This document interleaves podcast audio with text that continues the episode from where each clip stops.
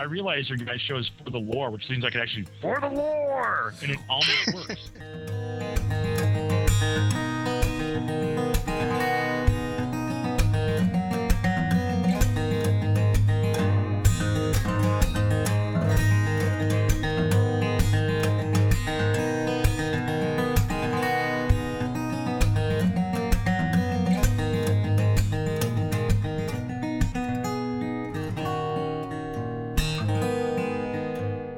You're listening to For The Lore, the podcast that delves into the craft of our favorite games, whether lore, gameplay, or game design. Joining Roger is Joe, writer from WoW Insider and World of Madicus, and Vince from Massive Nerd.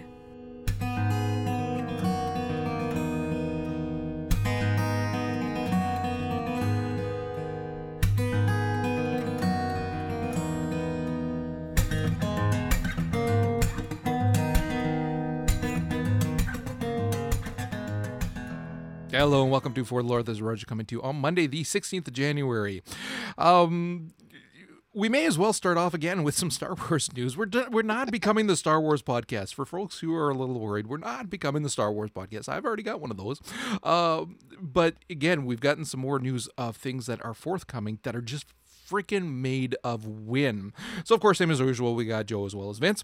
So Joe, I'm going to let you tackle the Rise of the Rat Ghouls. Go ahead. All right, so the Rise of the Rat Ghouls is going to be a level 50 flashpoint where it's incorporating very interesting, well, gameplay mechanics into the MMO, and particularly survival horror-esque gameplay in our Star Wars. Basically, you start out with your party. You have one flashlight in which to explore the area, and the vampiric rat ghoul force-wielding monstrosities that are there for you are popping out of the walls, coming out from all different angles, and are going to have new abilities and new mechanics because they're going to have new mutations. It's very interesting because it's the first new flashpoint that they're instituting for level 50 characters, and to have sort of that nice new mechanic in there, something that no other MMO has done in their dungeon so far, it's very refreshing, and it's something I'm actually very interested in seeing. One, because I love survival horror, and two, because I'm a Star Wars nerd. Combining the two, it's going to be delicious, delicious awesomeness.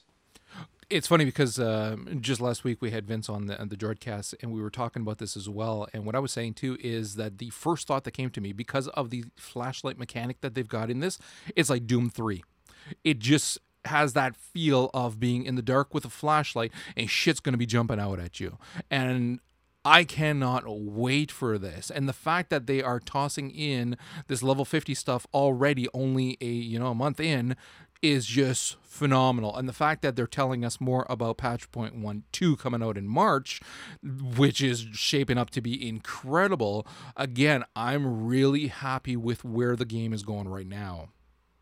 I absolutely can't wait. This Rise of the Rat Ghouls, more than anything else, that's my motivation to get to level 50 right now.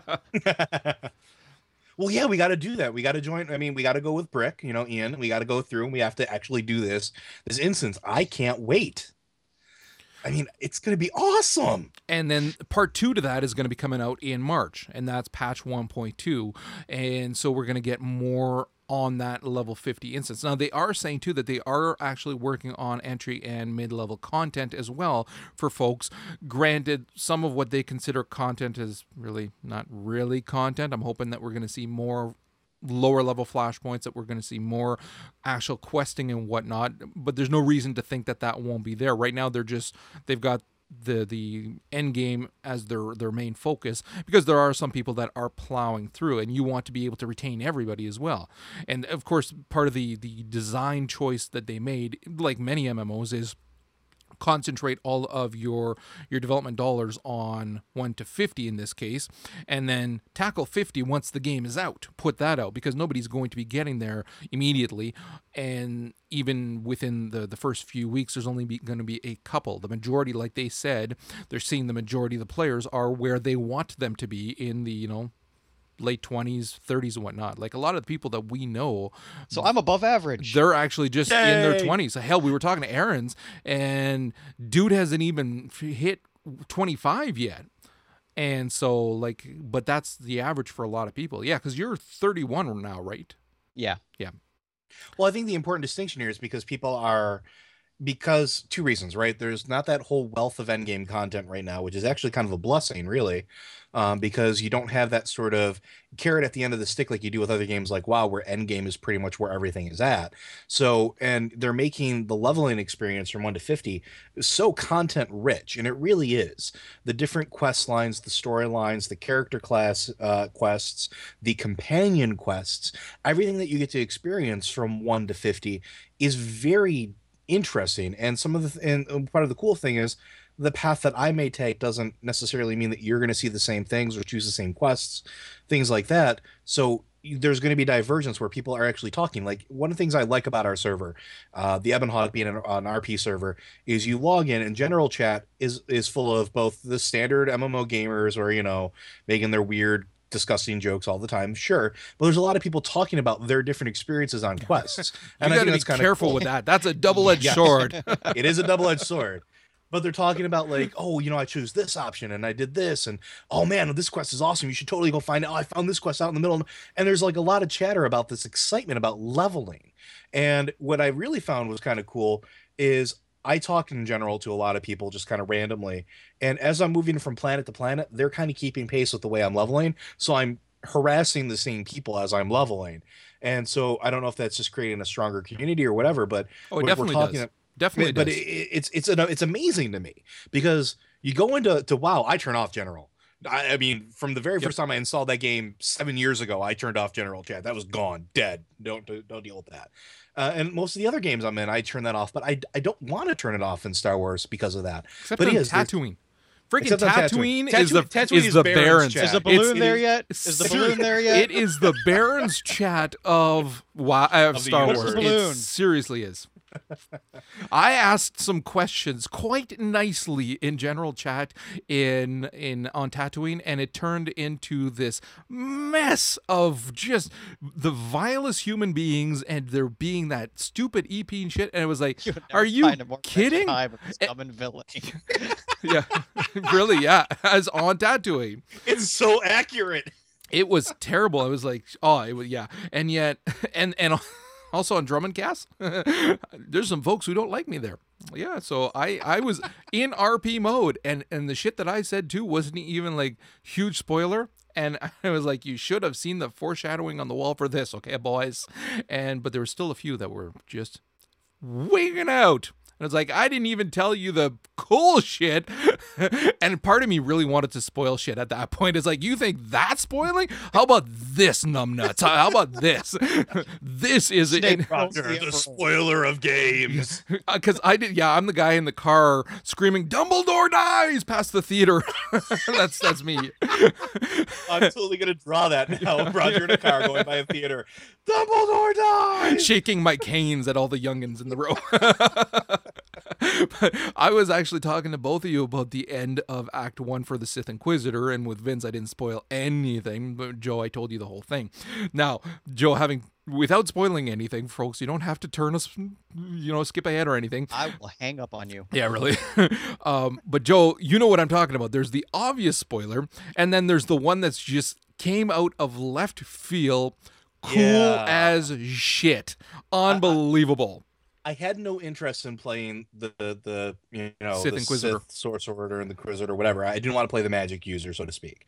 I'm happy with my Bounty Hunter. I might play my Warrior as my tank later on.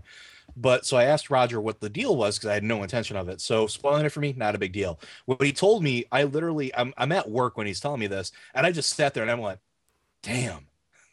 That's cool as shit. Well, the thing is that I finished the Act 1 on my Smuggler. Now I finished it on my Sith Inquisitor. The Smuggler end of Act 1, justifiably, very, very cool. It was an excellent end to the first act. I loved it, enjoyed it. There were a couple of minor twists, nothing huge. And again, foreshadowings there. You pretty much kind of saw it coming. Sith Inquisitor, lots of foreshadowing for certain things, but then there's other parts that it's like, my mind exploded on my monitor. It was just like, holy crap in hell, that is too freaking cool. It was unbelievable. And then it's the gift that keeps on giving. Again, I'm not going to spoil it, but there's a certain aspect, something that happens, and we will be talking about this in a while when it's safe to talk about it, and if you haven't reached it, too fucking bad. But there's something that happens, and it continues to bring joy to your life from then on. But not just that, but it actually, a lot of people have been saying how there are not choices that actually matter. In the end, you're doing the same thing anyway. However, we have found some quests where it does, and in terms of what you also see. And with this in particular, you really have a different experience depending on what you're doing. And it was just... Again, it was made of win, and it was truly epic. Whereas the Smuggler one was just, this was damn cool. I loved it. Epic. The Sith Inquisitor, I stood back and thought, this was epic. This was like not the end of a good RPG, but that good middle point of an RPG that it was like, wow, I can't wait to keep going with this class. In completely unrelated news, I have to go. The fuck are you talking about? Something has just recently come up that if you see me in Star Wars in 5 minutes, it's totally not me.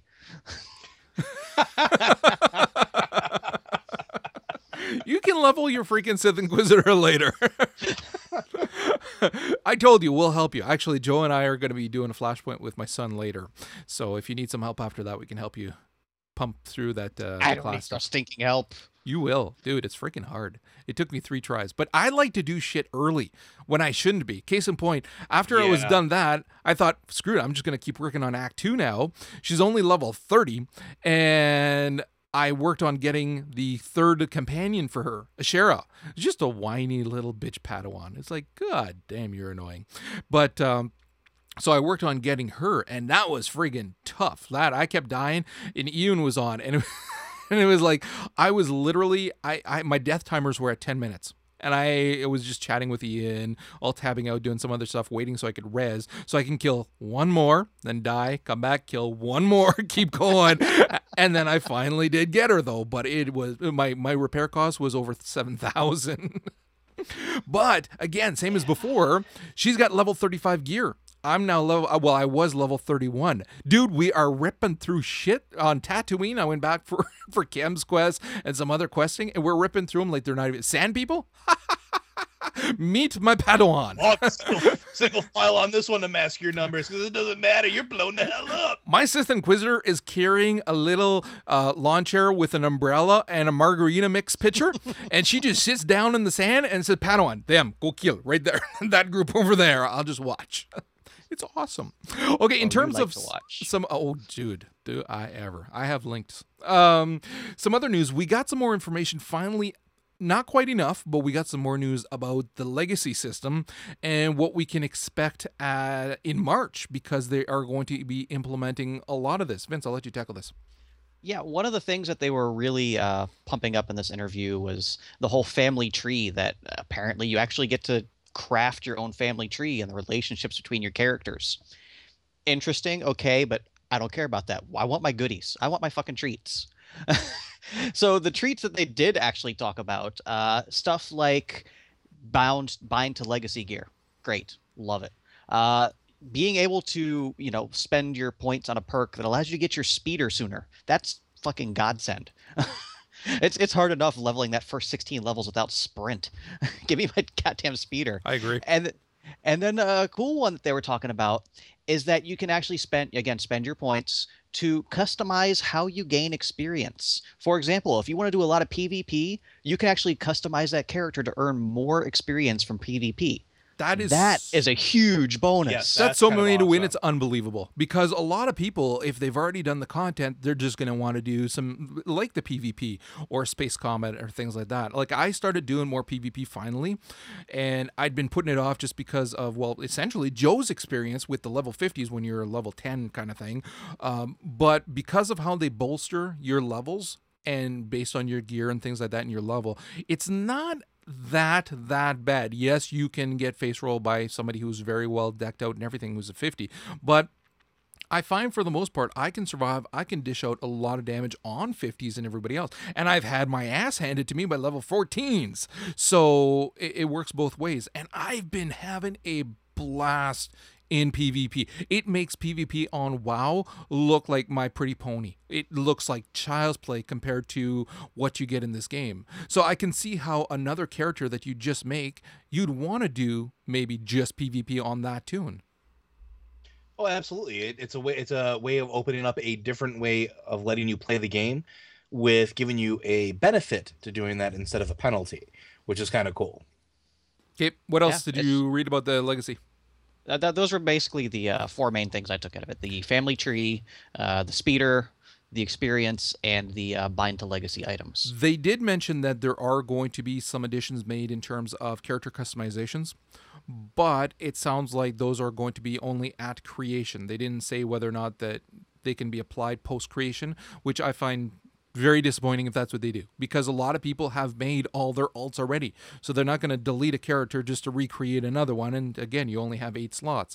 I'm really hoping, especially by the time March rolls around. Oh yeah. I'm seriously really hoping they're going to allow people to apply changes to their class or their characters post creation. And I mean, there's a freaking barbershops in WoW. They can do it. They can do different things like that, because it's not anything that is that really changes your experience in the game, even your race. All the race choice does is give you a freaking salute or a wave or a freaking thing like that. Although my Sith slaps Khem. You can slap your companion and Khem cries. It's hilarious. So really, I would like to see it so that if they implement other races or other things, that they allow you as part of the Legacy to do it post-creation, because that'd be awesome. So that was the main thing for me. Really, the name thing wasn't as the relationship kind of thing. Meh, who cares? That's not something that I care that much about. The speeder though is awesome. That'd be freaking awesome. Yes, awesome speeder is awesome. Okay, we're gonna stick with BioWare, but we're going to move to Mass Effect 3. Get out of the way. Are we gonna get the rant out of the way now, or kind of save it for after? It's your. I'll let you guys speak. Okay, so then we're going to talk about it first. Then yeah, just let it simmer there. Yeah, let it. You minutes. Put it on the back burner. So we did get some news about Mass Effect 3 in terms of what we can expect in game. Go ahead, Vince. Yeah, not necessarily a complaint, but one thing people would have liked to have seen more of out of Mass Effect 2 was a more dynamic experience. Sure, you could choose, when to do which planets and which companions and all that stuff, but when you had your goal set out from the very beginning of the game, no matter how much variation you put in there, it's still on that same track. You have your beginning point, you have your end point.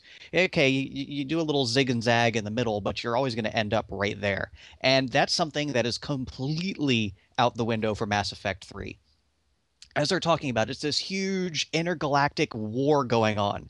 You're going to have objectives all over the place, popping up, sometimes even at random, just darting you off to the other side of the galaxy, a much more dynamic experience.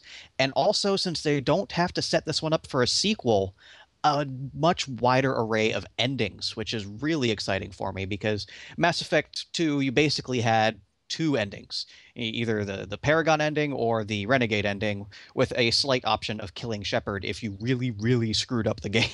Like, I tried to kill Shepard on purpose and I couldn't do it, okay? Aside from that, they're actually going to start off the game with an option select for how you want to play the game. They said they have 3 modes: action, story, or role-playing. And when you select your mode, it's just basically going to auto-configure a few of the settings in the options menu. You can always go in and tinker with it afterwards. But for people who, like they say, not everybody wants that big option screen to be the first thing they experience in the game. So they wanted to streamline getting the player into the game, and I can definitely support that. Some of the things they were saying was, like, if you choose the action one, for example, they'll crank up the difficulty in the combat, and they'll actually choose the option for auto dialogue. The AI will pick dialogue for you, and you don't have to worry about the story. You can just go along for the ride and experience the action part of the game. And that's a pretty cool little thing they're putting in there, I got to admit. I agree. Again, we've talked about how much we're looking forward to this game, and the fact that they're going to be pumping in so much more than they did in 2. And quite frankly, had they given me 2, but with the ending to it, I would have been all right with it. So telling me that, no, we're going to give you this much more, oh, dude.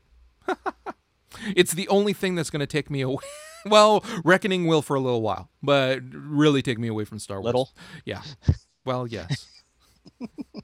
I'm going to have to start doing a freaking schedule like you, where the weekends are other games, exactly. And then the rest of the week is Star Wars. Listen, it works. It really works. You got to moderate your game time. Of course, well, your freaking Sith characters wind up being level 20 forever, but that's another point. Hey, I snuck in a little Star Wars time this weekend. Okay, so let's talk now. Joe, you got your rant, but the freaking clock's ticking. We're not spending all night on this, so go ahead. All right, so for those of you who are looking forward to playing Mass Effect 3 on the PC, well, you're going to have to install Origin in order to play it.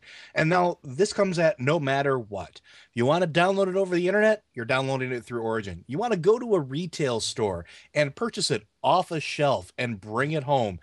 You have to install Origin. It is the only way that you are allowed to play the game on the PC. It will not be available through Steam. It'll be available through a very limited number of digital download third-party options, all of which will also require you to activate Origin. So no matter what you do, you can't get away from the damn fucking program. And I'm sorry, but that's really bad to me. And the reason that it's bad to me is because with Star Wars, I didn't want to install Origin or use Origin. So what did I do? I bought a retail copy and installed the game because I didn't want to have to play with Origin. Why do I not want to play with Origin? A couple of reasons. One, it's bloatware. The program is absolute crap, runs your RAM, and also is a bandwidth hog. It takes up a shit ton of bandwidth whenever it's active. So those of you with limited bandwidth and you keep Origin running, it's going to chew through that pretty quickly. It's not like Steam. It is not a minimal client. It is very clunky. The code is very, very weird. And opting out of all the weird little third-party advertisements that you get through your Origin email, it takes so much time that it's absolutely ridiculous.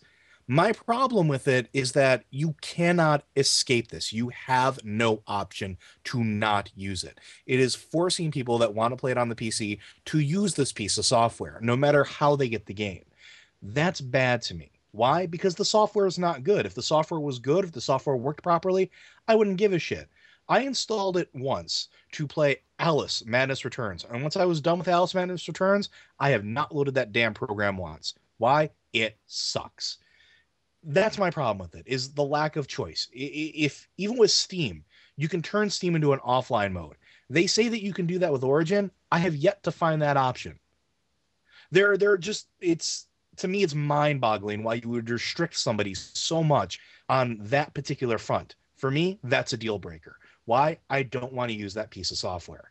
Do I want to play it on the PC? Yes. Do I want to bring my saves over? Yes. Am I going to do it? Not if it requires me to use Origin. Give me the choice to not use it. I understand that, you want to do everybody to use your program. Polish it. Make it better. Then people will use it voluntarily. And then to blame Steam, that's the other thing. They blame Steam for adopting a restrictive terms of service, which limits how developers interact with customers to deliver patches and downloadable content. Well, that's the first I've heard of that. I don't know about anybody else. I don't see anybody else complaining about Steam and their distribution methods. And quite frankly, with Steam, I feel a lot safer, with my information on there than I do everywhere else. Really? Why? You can say that with a straight face? I can. Yes, I can. You know why? Because of all the simple security protocols that all these online things do, Steam at least does multiple of them. Yes, they got hacked. Yes, that shit happened. You know what? Fine. My password and all that information didn't get, fucked up that much. Yes, it hurt when I couldn't log in for a couple days while everything got sorted. Fine. But they did fix it. And they also do certain little things like salt and pepper, like your credit card information, your login information. So yeah, if somebody gets a hex key or whatever that you have for there, good luck using it. Have a nice day. I don't know any such thing with that Origin. But that's me. That's my personal opinion. Don't restrict me. Let me install the damn game without having to use your piece of shit software, or make it not a piece of shit software. Vince? I don't care. I'm playing on Xbox. Okay, I'm playing on PC. I have the choice. Yeah. I'm not using Origin. I don't have a problem with Origin. Okay, let me rephrase. I've not had a problem with Origin. Now, I am not going to be the defendant of EA. I've had my squabbles with them, and I have the emails backed up to prove it. It's not like I'm an EA fanboy and think that they can't do no good. Do I think this is a good business choice? Yes and no. I don't have a problem with them not offering it on Steam because they do have their own service. Is the service as polished? No, it's not. But they do have their own service. Now, one of the big things online is the people are wigging out because it's not being offered on Steam. And quite frankly, to me, that's ridiculous. That's like saying, you know, Ford is getting shit on because they don't want to sell their cars at a Honda dealership. They don't want to allow them to sell their cars and make a cut. No, they want to sell them themselves, or any kind of other thing like that where I develop something, I get to choose where it's going to be sold. And restricting sales from one avenue, that's my choice. And that is their choice where they want to sell them. So not selling them through Steam is their fucking choice. They shouldn't have to sell it through Steam just to keep all the people happy. Steam, I love Steam too, but Steam is not without its faults either. I have had, and a lot of other people have had, some serious problems with Steam as well. Joe, I could play I'm not going to search through them all, but I could play back episodes where you were swearing at Steam that you were so mad at them. I can tell you which ones they were. Star Trek Online about 3 weeks ago, 4 weeks ago. So the fact is that Steam is not without its faults either. And there are many games as well where you do need Steam to be open. And you do need an internet connection. Otherwise, you can't play certain games in offline mode. The same exists there. I'd have to say name a couple of them because I'm not seeing them. Well, I've come across it. No, I can't. Even Portal 2, a Valve exclusive, does not require you to have Steam installed to play it. But that's not the only game out on freaking Steam, dude. That's one game. I'm aware of that, but I'm just saying even many. Valve, who makes Steam, allows you to install their games without having to install the Steam software. That's all I'm saying. But again, see, this is the other thing too. They're two different companies. They can choose to do things differently if they want. Now, a lot of people are having a problem with this for the wrong reasons as well. Let's be very, very honest. Now, is it good that they're using this as a means of also protecting their games? Well, that's a double-edged sword as well, because on one hand, you got to expect that game developers are going to try to prevent as much piracy as possible. And then on the other hand, there's the far too restrictive, heavy-handed approach, so you can't have them both. But then again, Valve is doing essentially the same thing by requiring Steam for some of their games. Maybe not active, but you got to have it. So again, they're choosing to go with their app. Is that bad? Well, if the app is not all that it's supposed to be, then fine. Then they can work towards improving it and whatnot. But when you're getting people who are saying online, well, that just means now there's two ways to play this game. One, get it on Origins, or two, pirate it. And most of the people are going to pirate it. And I agree so much with the guy who said, and I quoted this to you, Joe, saying you got to be a scum-sucking asshat to use this as an excuse to pirate a game. Really, it's them choosing how they want to do it. Now, again, the fact that you can't play it without it, no, I don't think that's good. I would like to just be able to install it and play it. I agree. That's fine. But the fact that they're using their app and deciding not to go through Steam, that's their business. It's their game. They don't have to go through anybody else. They can decide how they want to distribute their content. It's their goddamn game. And I agree, and I'm not arguing that point. If they don't want to sell it through Steam, that's fine. I could give two shits if it's on Steam. My problem is if I go to buy a physical copy, I shouldn't have to install the software if I have no intention of using that extra software. That's like downloading Chrome and then getting like 30 million ask whatever search bars installed. You know, it's the same principle. If I wanted that stuff, I would go and get it. But dude, don't ram it down my throat. I've used Origins. I don't get that problem. I'm not getting that problem, and I'm certainly not getting the bloatware. I've got tons of phone calls where I've had gamers with slow speed, and what do I do to fix it? Turn off Origin. How's your internet bandwidth now? I'm sorry, it's too clunky of code. And I say this about other things as well. It's not just that I have a severe If it was good, I wouldn't care. If it did what it was supposed to do, I wouldn't care. If they had actually taken the time over the length of time that it's been out, which has been well over a year now, to improve it, which they haven't, then I wouldn't care. But that's my problem, is it's forcing you to use software that's not exactly good. And it's not exactly going to be the best for you. And it may actually cause problems later on down the line. So why? That's what I don't get. And the removal of the option for people like on a physical copy, that is my point of problem. I could give two shits if Steam's involved in it, whatever. I could care less what other digital avenues. They want to sell it through their digital copy on Origin. That's fine. But what did I do with Star Wars? I went and bought a physical copy and installed it, and I don't have to. Okay, you're just repeating yourself now. Just saying. So, I agree on some points. However, in terms of their right to sell their game, however the hell they damn well please, and require you to use their Steam equivalent, I don't see that as a deal breaker. I will still be playing it on PC, even though it is being sold through Origin. I'll play it on Origin, and I'll see how it handles on my rigs, and then we can talk about it then. But it's definitely not a deal breaker for me. And anybody who is wigging out because it's not Steam, really needs to kind of reevaluate their thoughts on one or another. Not everything has to go through Steam. Okay, let's move away from this now. We got some other news as well. There was some Reckoning news, actually. Vince, you can talk again. You can talk about Reckoning. Yeah. Well, let's start with what EA is doing right. How about that? Yeah. They're doing a cross-promotion between Reckoning and Mass Effect 3. And this, to me, is brilliant because they know millions of people are going to buy Mass Effect 3. Regardless, even with the whatever, it's still going to sell fuckloads of copies. Reckoning, with as much praise as it's getting and with much hype, it's still a new IP, and those are very dangerous in today's market. So here's what they've decided to do.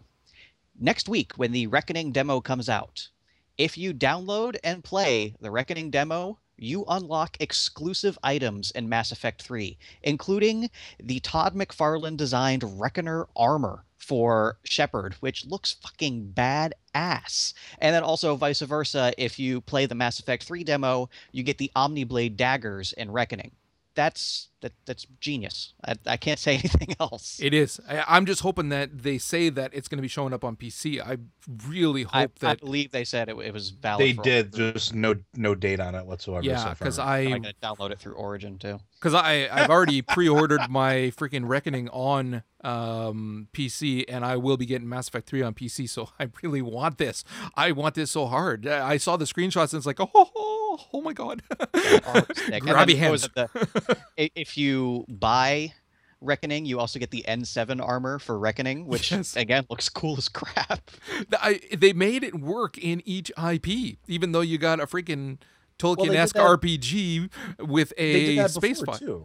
They did that before with the Blood Dragon armor kind of stuff. The Blood Dragon armor, but also but that didn't look anywhere near as cool. Not even close. But also the Dead Space 2 armor as well. That still didn't look that good. I didn't think those looked nearly as good as what we're seeing here. The idea of the cross pollinization is kind of cool. But here's the thing. They should be doing so much more of that. You had to own the games. This is getting people to get their hands and try Reckoning for free, which is huge for that IP. I agree. When you're looking at it in terms of a marketing ploy to get people to try something and get a bonus for their time, it wouldn't have taken them that much time to create these armor, and then from there, it's such an incentive for people to try both of the games. And I think, as a marketing ploy, it's freaking brilliant. And just to let you know what you get in that Reckoning demo, you get an entire dungeon, and once you come out, you have 45 minutes of complete free roam. Dude, I can't wait. Awesome. I'm actually going to be trying it on the Xbox as well, just to see how it feels and all that, even though I've already... You're already locked into that PC. Yeah, I am, but I still want to try it and see how it'll feel. And yeah, it's... So it's freaking made a win. It also helps that you don't have to wait till tomorrow to get it. Yep. It is actually tomorrow, though. It's coming out, right? Yep. Yeah, the 360 version of the demo will be available on January 17th. Yep, so we can get that tomorrow. Okay, speaking of demos, we got a couple of other demos coming out as well. Well, actually, they already came out. And okay. Before I get to this, while we're talking about stuff I downloaded and played, I had every intention of downloading and playing Amy this weekend. Oh, dude. Until I read every single review on the internet, and it sucks horribly. So I was so disappointed. I'm going to wait on that. I'm going to wait indefinitely. I had my freaking wallet out. I was ready to order it. And then I started reading the reviews too. And I was like, oh, I has a sound. And I'm not one to blindly follow the review. I'm like, oh, this website said it sucks, so it must suck. But when it's a consensus, I think I have to listen to that one. Yeah. Anyway. This weekend, first of all, Ashura's Wrath, the game we were just talking about last weekend. And wow, some pretty crazy stuff happened. I mean, giant Buddha butt dropping on me and eating the world, and it's ludicrous in that perfect Japanese way. So it's made for you. However, I didn't have fun at all. The entire demo was basically an hour-long QuickTime event. That's it. There were small little bits of you running around and punching somebody, but every single cool thing that happened in the game was all through QuickTime events. It wasn't entertaining. I didn't actually play a game. Well, that's disappointing. Yeah. Okay, what about the Final Fantasy one? Okay. You need to borrow his Captain Hammer? So no. Do you need it? I need to be as diplomatic about this as possible because this is a very sore subject for a lot of gamers. He's got a soapbox, too, if you need it. For those of us who enjoyed Final Fantasy XIII... All four of you? You will like Final Fantasy XIII, too. For those who didn't like Final Fantasy XIII... The rest of the world? Depending... Really? Really?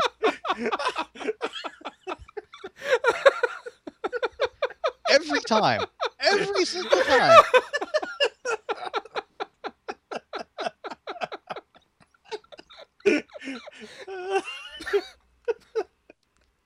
Go ahead, finish. Okay. For those who didn't like Final Fantasy XIII, depending on what you didn't like about the game, you may or may not like the sequel, so give the demo a try. What it does differently. First of all, it adds the monsters into the combat. The monsters fill your third-party slot, so you're always going to have Sarah and what's his name? Yeah. And then the third slot is filled by a monster. And just like in 13, you pre-build how you want your party set up. You can have three monsters equipped at any one time, each filling a various role, Commando, Ravager, etc., and then install those into your paradigm systems as your third-party member. So as you shift your paradigms, it will on the fly switch out which monster you have fighting by your side. I liked that. And that's not so much in the whole Pokemon aspect, but it was something different from the previous game, and it allows the story to really focus on the main characters without having this large cast surrounding them, and I kind of like that as an approach. Aside from that, the monsters level up separately from your characters. You actually have to find items throughout the world to help them level up. Throughout the demo, I had one monster that was so ludicrously powerful because I kept finding the items for him, and he was just beast moding everything in there. It was cool. The Crystarium, the method that you use for advancing your characters, it has altered slightly. Before, you could choose which of your roles you wanted to level up at any one time. Instead, you have one Crystarium for all your roles, and you choose which one you want to level up at each individual node. So it gives you a lot more customization to your characters, which is great, because as much variety as 13 gave you, essentially you ended up with the same character no matter what you did, because you only have a certain amount of nodes you can unlock before you reach your cap. So this one gives you a lot more flexibility in designing your party, as well as every time you level up, you choose which bonuses you want. So you're really going to be able to tinker and get your characters just how you want them, which was one of the things I liked most about 13. I could get my party set up just how I wanted it. For anybody who read my website, I wrote a huge series of articles about how to do that optimally. I really enjoyed the behind-the-scenes systems to 13. Battle itself, for those of you who used the hold X to win method, yes, that's still... That's still possible, but just like in 13, if that's the method you choose, you're absolutely going to suck and fail every battle with 1 star. So for those who actually want to get the most out of the battle system, this core system itself has not changed since 13. So depending on how you liked that system is really going to be what your end enjoyment is out of the sequel.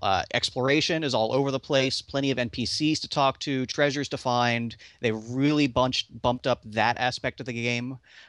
I really enjoyed it. I just don't have time to play it until like September. Minimum.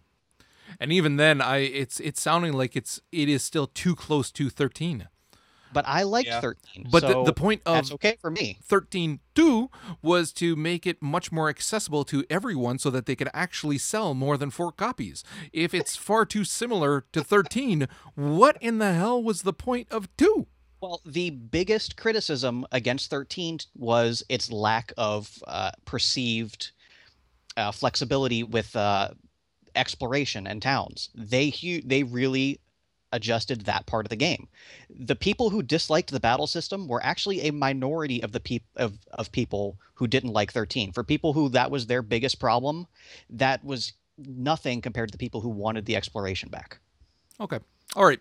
Well, this is like the episode of freaking demos and beta, because the biggest one, however, now is the beta signups for Terra are up. So you can sign up for the Terra beta with all of your emails. What's that? With all of your emails. Oh yeah, with every single email address you own.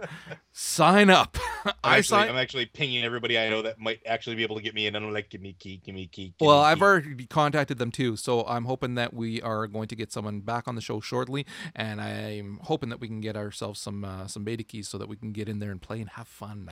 Because dudes, as much as I'm having a blast in Star Wars, I cannot wait to get into Terra and mess around. I gotta have my freaking Mystic. I just have to. And the thing too is I've got it set up so high in my mind right now that the potential for disappointment is it's like a freaking Jenga thing that's toppling a little. It's like, oh damn, gotta be careful, because this is the end all be all healing for me, and I'm hoping it delivers on it. For me, I just want a cute fuzzy thing with a giant lance that stabs things. That's all I want. So your expectations are pretty low. Way low. And it's such a complete 180 from anything else out there. It's going to be really easy to split your time between this and, say, Star Wars or whatever. Unlike playing Star Wars and Warcraft or Rift or any other MMO out there, it becomes kind of tedious if you're trying to balance more than one. I can easily see myself being able to split the time, because it is more it feels more like a first-person game, a first-person shooter game. Bounce in and do your combats and do stuff, and I'm really, really looking forward to that. Okay, another one that we're looking forward to that I'm a little disappointed, but it depends highly on cost. Because it really is all about the cost. I doubt it's going to be more than, say, 1,600 points at the most, I'd say. It better not be a lot, because 4 to 5 hours is bloody short. Now, for folks who are really long for an arcade game. That's awesomely long for an arcade game. Yeah, but it's not supposed to be an arcade game. Yes, it's being sold, but Batman Arkham Asylum, and it was 10 hours of gameplay, 8 if you didn't do half the side stuff and you loved every second of it. No, it's longer than that. Not the original. It was about 8 to 10 hours of gameplay, sir. Yeah. I played it for a lot longer. Yeah, really. There's a lot more content in it than that. What we're talking about is the Alan Wake American Nightmare. So we found out that it is going to be 4 to 5 hours long, and depending also on just how much of the side stuff that you want to do. So I'm not saying that I'm disappointed. I'm just... It will depend highly on the cost, because 4 to 5 hours is just not a long time. But you're getting a lot out of it, though, too. You're getting 4 to 5 hours of story gameplay, possibly more, because they said it might be longer for players depending on how much optional story content they do. And depending on if you want to explore that part of the game, which I'm definitely going to explore that part of the game. Yeah. But they also have another campaign mode, which, aside from the main story campaign, there's also a horde mode. So you're getting another game mode as well. So you're getting 2 separate game modes and an arcade game. So you can play basically a survival horror, survive till dawn match, which you can then use to unlock other difficulty levels. And I'm really looking forward to that because you're getting a lot of bang for your buck here, and I'm with Vince. No, you can't say bang for your buck. You don't know how much buck. So I'm with Vince though. I don't. You're getting bang. You're getting a lot of bang. You're getting a lot of bang. Hopefully, a lot of bang for your buck. But I'm with Vince. I don't see this being more than 1,600 points. And the best part about it for me, it comes out on my fucking birthday. I'm buying this shit. Happy birthday to me. I just have to point out the thing that excited me most about all this was the old gods of Asgard are making a return appearance. Yes. The music in Alan Wake was one of the things that really elevated it to its position because the music fit so perfectly into each gameplay scenario. I was actually listening to some of the songs on YouTube last night, and instantly my brain was transported back to those parts of the game. So just seeing that their fake band is coming back with another song, love it. Again, I'm really looking forward to this. I really, really am. My son and I loved playing the first one. So, and I like that it is episodic content. So if you get in 45 hours and it's not too expensive, and then you can expect some of these installments every few months or whatever, then great. I'm all for it, and I will be looking forward to it. But if it's too much, that's going to be the deal breaker. Because again, look at what we've got coming out. Dudes. I can spare an afternoon. All right. With that, we're actually going to call it a wrap. Thanks for everybody for joining us. And, of course, we will be back next week on Monday at the same time. If you need to reach us, of course, forthelore@gmail.com and on Twitter @forthelore. Thanks. We'll talk to you guys next week.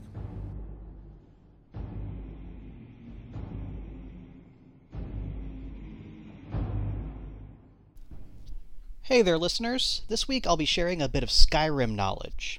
After about 100 hours, I'm still finding quality content to experience in this game. One of the more obscure series of quests revolves around the Daedra Lords, powerful otherworldly beings seen as demons by some and gods by others. There's even an achievement called Oblivion Walker for obtaining all 15 Daedric artifacts in the game. If you take the time to find them all, not only do you get an achievement and some awesome gear, but also an interesting look into the lore of the Elder Scrolls, and I'm here to guide you through doing just that. Before we begin our quest, a few things to be aware of. First of all, many of these quests will require some immoral actions from your character, so those of you role-playing as a hero will not be able to complete them all. Second, it is possible to make an incorrect decision and lock yourself out of the achievement, so be careful. The easiest way to find these quests is to ask local tavern owners for rumors. Many of these rumors will guide you to a Daedric quest. And finally, I will try to keep things as spoiler-free as possible, but I won't always be able to avoid them, so be warned. I also won't be guiding you step by step, but rather focusing on the important elements of each quest. While the achievement requires 15 artifacts, there are actually 16 Daedric Lords. Nocturnal, the Princess of the Night, is the patron deity of the Thieves Guild. Unfortunately, the Skeleton Key artifact you obtain as part of the guild questline does not count towards the achievement. As for the ones that do count, we're going to start with Azura, the Queen of Dawn and Dusk and the Mistress of Twilight. To begin her quest titled The Black Star, travel to the Shrine of Azura atop a mountain south of Winterhold. Azura foretold your coming and tasks you with tracking down her artifact, the Black Star, which was last in the possession of a sorcerer named Malin Varen, who was using it in an attempt to gain immortality. Upon retrieving the star, you will have to decide between returning it to Azura or Malin's former colleague. Either way, you must venture into the star to exorcise Malin's spirit. Be careful, though. The star is home to some very powerful Dremora spellcasters. Once cleansed, you will receive either Azura's Star or the Black Star, depending on your decision. These are reusable soul gems that can store any size soul, and either will count towards the achievement. Boethia is the Prince of Deceit and Assassination, though there are no ties to the Dark Brotherhood. Instead, they serve the god Sithis.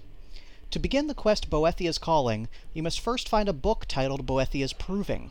The book will be carried by Boethia cultists, who will attack you in a semi-random encounter shortly after you reach character level 30.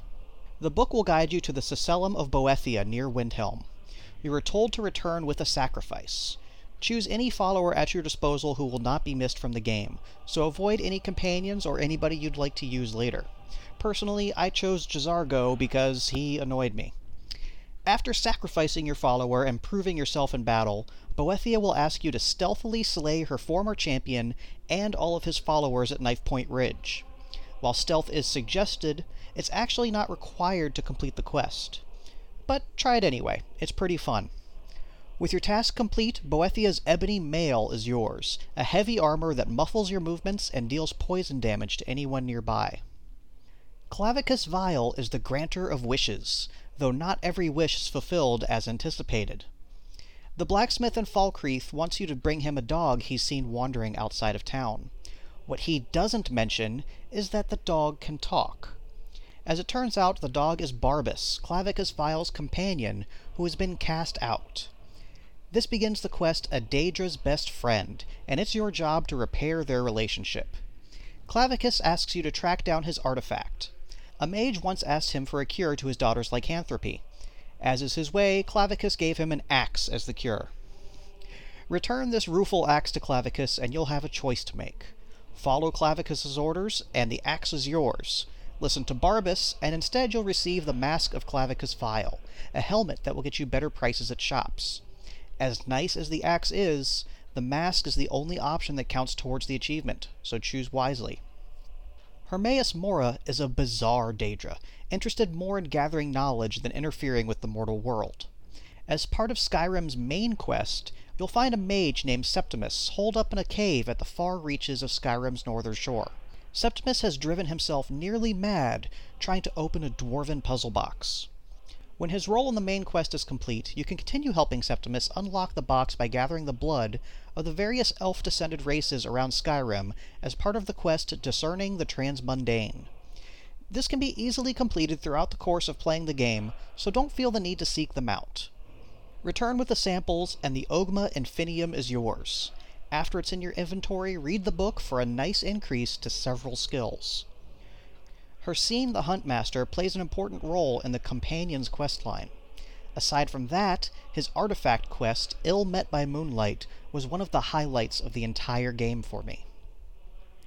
In Falkreath, there is a family in the graveyard grieving their murdered daughter. If you visit the killer Sinding in jail, you discover he is a werewolf. He stole the Ring of Hircine in an attempt to control his transformations, but was cursed, making them more uncontrollable than ever before. He gives you the ring and asks you to hunt down Hircine himself. Once you find Hircine, he then tasks you with hunting down Sinding. What follows is one of the most beautifully crafted environments in Skyrim, and yet another difficult choice. Help Sinding and you will receive the Ring of Hircine, allowing you to use your werewolf form more often, provided you've already obtained it. Or you could kill Sinding for the Savior's Hide, some great-looking light armor with magic resistance. In this case, either reward will count towards the achievement. The God King of the Orcs, Malakath, is the protector of outcasts. To begin his quest, the Cursed Tribe, travel to Largishbur, an Orcish settlement southwest of Riften, which is under siege by giants. Help the Orcs kill their attacker, and you will discover that the tribe has been cursed by Malakath, constantly under attack, yet unable to leave their settlement. After a small task, Malakath agrees to lift the curse, but only if the tribal chief Yamars slays the leader of the giants, which he allowed to desecrate Malakath's shrine. As it turns out, Yamars is no match, so be prepared to fight a pissed-off giant all by yourself. Return to Largishbur, and Malakath will grant the tribe one more chance and grant you the warhammer, Volendrung. Mehrunes Dagon is the Prince of Destruction, best known for being responsible for the Oblivion Crisis. Sometime after reaching level 20, a courier will find you and give you an invitation to a museum in Dawnstar. Alternately, you can simply travel to Dawnstar yourself and visit the museum. The proprietor, Silas Vesuvius, is a descendant of the Mythic Dawn, the cult that helped perpetrate the Oblivion Crisis. The one artifact he's missing from the museum is the sword, Mehrunes Razor, and it's up to you to track down all the pieces. This can be a bit difficult because many of them are guarded by the Forsaken, and they're among the toughest enemies in the game. However, after you gather all the pieces and reforge the sword, claim it as your own by obeying Dagon's commands. And we're halfway to the achievement, but I'm going to have to stop here before Roger murders me. Don't worry, I'll have the second half of this guide available in 2 weeks, and our look at the Daedric artifacts of Skyrim will be complete.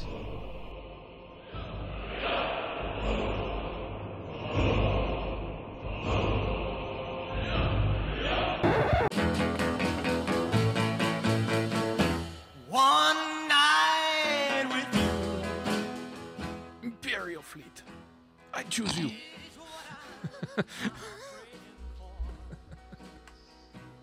Oh sweet, my apparently my mouse droid drinks Red Bull. He's got wings. He's flying. Screenshot. That's like you know how Andronicus leans on the wall? Mm-hmm. Well, for some reason, at one point I go, I go in the cockpit and he's not there. I'm going, where the hell did Andronicus go? That's not right. And I don't want to spoil part of the story, but you're going to get some other people on your ship. So I'm wondering, okay, well, there's some other people. What's going on here? And then randomly get called for a holocall thing. So I start looking around the ship looking for him. And I find everybody else. And I'm going like, what the hell? Where is he? I go back to the room where you get those, the boardroom essentially. And he's there. And he's leaning in the same stance, but against nothing. He's just that good. Standing and leaning. He is that awesome at relaxing. Basically, yeah, he's got it down to a science. So I planted my chick right beside him so it looked like he was leaning on her. Took a screenshot. But yeah. And I told, I showed Joe, I got a drop through slicing. I believe it was slicing. And it's a synth weaving schematic, and it's for what's it called now? Fortified phobium headgear, which is probably not a big deal to get. I'm saying that 3 times. Yeah, it is unbearably sexy. It is just freaking drop dead gorgeous. So of course I showed Joe, and it was a. I'll give you my login information so you can get the stuff to make it and do it now. I was like, Joe, you're not even 35 yet. It's like, yeah, no, but I'm 34 and a half. I'll get it soon. Just log into my account. I'm going, no, I don't. Just, it's all right. It'll be, I trust you. I don't trust myself. Here, I'm sending you the picture of what it is on it. Just, did anybody get that screenshot of Loader dancing in the cantina? Naked in the cantina with a drink in his hand. There'd be no proving that wasn't him, to be honest. Dude, I don't want to spoil what's going on for Act 1. Hold out for a couple days. But you have to do it. I'm just warning you. You got to do it by next week. Okay. Assuming I make as much progress on Alderaan as I think I'm making, I should be able to get there tomorrow. Because, dude, we have to talk about this. It is that freaking awesome. So, yeah. It was beyond epic. So, and I made a comment in general chat afterwards because you go back. I saw something about that on Twitter. I went back to Drum and Gas and I made a comment in RP mode. It's an RP server, so I made an RP comment, and poor bastard. There were some very unhappy people. Like some of the stuff, the foreshadowing is there. You know what's going to happen. There's some other stuff that's going to come as a huge surprise. You will not see this coming, and it will be awesome. But the stuff that, I mean, you know it's coming. This is, it's not a surprise, people. People were wigging out. Freaking RP nerds were just like, how dare you? I'm like, spoiler warning, and just put them on ignore. And I'm going, all I said was this. All right, then. Wait, did you put me on ignore? I'm not hearing anything. Sorry, my focus is in several places at the moment. And only one of them is my pants. Unacceptable. I guess I'm going to start broadcasting. I've actually finally been making some money. When I dinged, was it 30? I think it was 30. I had 16 credits. Not 16,000, 16. And then I had to do something, and I lost 5. I had 11 credits. I could not get a speeder ride to the town I needed to go to. I couldn't do space combat because I didn't have enough freaking fuel to get me to the space combat. So I was literally just doing whatever quests were nearby and then expanding from there. But yeah, it was like, oh my God. Khem, come here. I need to sell some of your gear. No, Khem, there's a corner over there. You go and stand there until a pretty boy tells you he wants to go to the bathroom with you. That happened to me the other night when I was. Do you really want to be talking about that? I mean, I know we're not a G-rated show, but still. No, when I was helping out Onan, my buddy Vinny, I was like, yeah, when I was helping him make his Matrix Cube. It's like, yeah, just 1 minute, I'll be right there. Did some training, you know, learned some crew skills, got my new skills, went to get on the speeder. Whoa. I should have paid attention to how much all that stuff I just clicked on costs. Well, it's friggin' spells. When they start costing you over 10K, that adds up. I got a bunch of spells sitting on my trainer that I feel I don't need.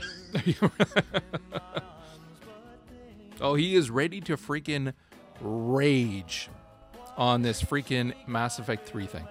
He is so full of piss and vinegar. He was telling me about this in G chat. I don't know about him, but I saw this coming like 6 months ago. Oh, please. Ian was like yelling at people at work today about it too. So we'll be able to talk about it because honestly, I think what's going to aggravate him more is the fact that I'm going to be arguing against him on it, and not just saying, "Oh yeah, you're absolutely right." No, because he was talking about it in G chat for a while. And at one point, I just said, "Well, I'm done listening to you. I've had it with this argument, so we're just going to talk about something else." You could feel how vile he was. It was just pissing him off to no end. It was like, yeah, well, whatever. It's really... I don't see this as a big deal. Sounded like there's a frickin' airplane warming up in the room. It's not an airplane. It's just my Batmobile. No. Yeah, I'm stopping the broadcast, Ian. I stopped it before I finished my sentence. You'd think after like 150 combined episodes, we'd have this shit together. And by we, you mean me. I offer my moral support. That's my contribution to the team. Be nothing there. No, and I'm fairly confident that I'm pulling my weight on the on that part.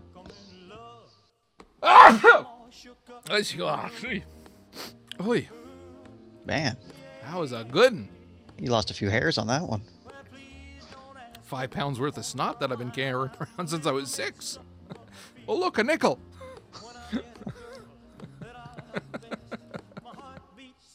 February is For The Lore month, God damn it. Everybody buy us presents.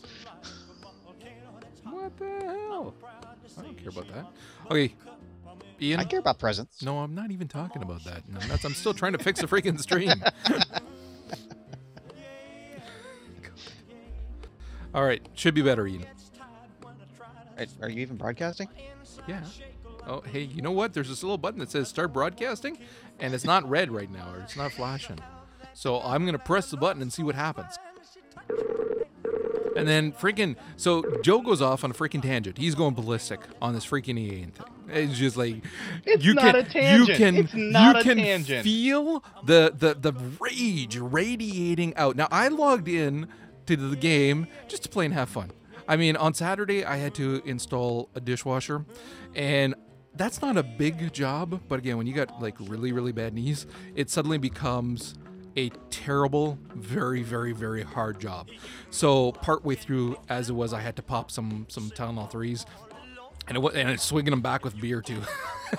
and luckily my there's the only way to do it. Yeah, who's gonna eventually become my son-in-law, no doubt. It was over, and he's a great kid, so he gave me a hand towards the end, and we got her in and worked like a charm. But then because of that, Saturday or Sunday, my knees were just forget it. Like I was on Tylenol 3s the rest of that night, and then that yesterday, and so yeah. So I'm already not in the frame of mind that and I feel like I want to argue or anything. I'm probably not that pleasant to be around, to be honest. Joe is freaking going ballistic on me, and because I'm disagreeing... I was not. Oh, you were caps locking shit too, even, which you is screaming. That's what screaming is. I used caps on one word. No, it wasn't. No, it wasn't. Ian can freaking... He can back me up on this. He's freaking screaming shit, and I'm going, dude. And you even used my name. That's when you know you're being patronizing and really raging out. It's like, I know this, but this, blah, blah, blah, Roger. And I'm going, oh, great. Here we go. And then freaking, we get through that just because I said, I'm tired of listening to you. Stop. I don't want to talk about this anymore. We're done. And then Tart comes on. And so then I asked him if he mailed out my collectors because he's only had it for, 3 months now. But anyway, so yeah, I asked him if he mailed it out 3 months. That Darth Malgus statue looks awesome. Yeah, really. Yeah, it does. He keeps flipping through the freaking book. The pages better not stick together is all I'm saying. Anyway, so I'm just asking nicely, did you get a chance? I know you've been busy and all that because he was going to mail it on Saturday. I'm mailing it on Saturday. So then he says, no, we couldn't because Tart's rat was sick. And I'm going, that's your excuse? That's what you're going with? A sick rat? I didn't say that. Tart did. Well, you said something else. And so, I wasn't making fun of the rodent. I was making fun of the excuse, using a rodent as an excuse. Freaking Tart leaves, logs off, and I'm going, what the fuck did I say? What's going on? So, yeah. And then he tells me, well, the rat is justifiably really sick, not doing well, and probably not going to make it. I'm going, oh, son of a bitch. Why don't I just go play my smuggler? Nobody plays on the Republic side with us. I'll just go play my smuggler and shut the hell up and not interact with people. It's just an MMO. I don't need to be interacting with other people. So, yeah, and then this numbnuts. You've already been blacklisted by the entire server. Oh, really? At this point, yeah, they don't leave me either because I freaking do spoilers. And then he decides, okay, I'm logging off, and boom, he's gone. And I was like, what the f-? And nobody came back.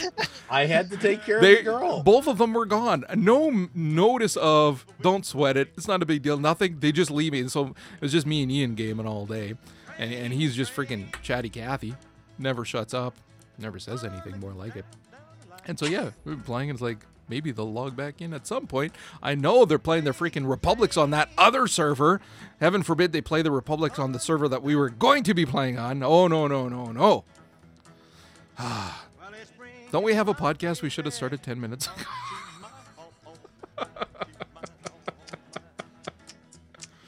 I wanted to, it would have sounded cold, but it's not. I wanted to build, like out of a matchbox or something, a little med kit like you find in Left 4 Dead, but a little miniature one for her rat.